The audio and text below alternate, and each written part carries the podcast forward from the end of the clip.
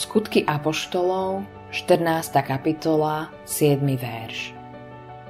A tam zvestovali evanílium. Čo je to evanílium? Vieme, že máme hlásať evanílium a žiť podľa evanília, ale vieme, čo je evanílium? Doslovný preklad slova evanílium je dobrá správa. No skôr ako môžeme oceniť dobrú správu, musíme najprv poznať zlú správu. Tu je zlá správa. Všetci sme hriešnici. Biblia hovorí. Všetci totiž zhrešili a nemajú slávy Božej. List rímským, 3. kapitola, 23. verš.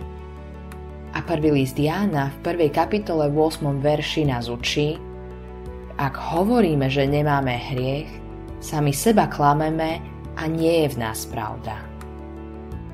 Ak sa s niekým delíš o svoju vieru, nepredpokladaj, že bude nevyhnutne vedieť, čo je hriech. V Biblii môžeme slovo hriech preložiť rôznymi spôsobmi. Môžeme ho preložiť ako priestupok, čo znamená prekročiť hranicu. Ďalší preklad pochádza z gréckého slova hamartia, čo znamená minúť sa cieľa. Keď Biblia hovorí, že sme zhrešili alebo minulý cieľ, znamená to, že sme nesplnili Boží štandard pre ľudstvo. A čo je tou normou? Je ňou dokonalosť. Sme dokonalí? Nie, nie sme. Práve tu prichádza na scénu Ježiš. Pretože Boh vedel, že túto metu nedokážeme dosiahnuť, pretože Boh vedel, že nemôžeme byť dokonalými ľuďmi, Ježiš zomrel na kríži za naše hriechy. To je dobrá správa.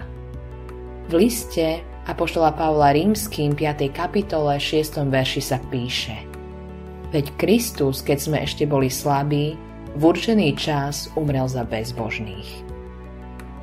Tu je prvý verš, ktorý by si mal zapamätať každý kresťan. Lebo tak Boh miloval svet, že svojho jednorodeného syna dal, aby nezahynul, ale väčší život mal každý, kto verí v Neho. Evangelium podľa Jána, 3. kapitola, 16. verš. To je Evangelium v skratke. Podel sa oň s niekým. Nepremieňajme dobrú správu na zlu tým, ako ju podávame, ako ju prekrúcame alebo vynechávame jej časti. Prinášajme výbušné, dynamické evanielium. Autorom tohto zamyslenia je Greg Laurie.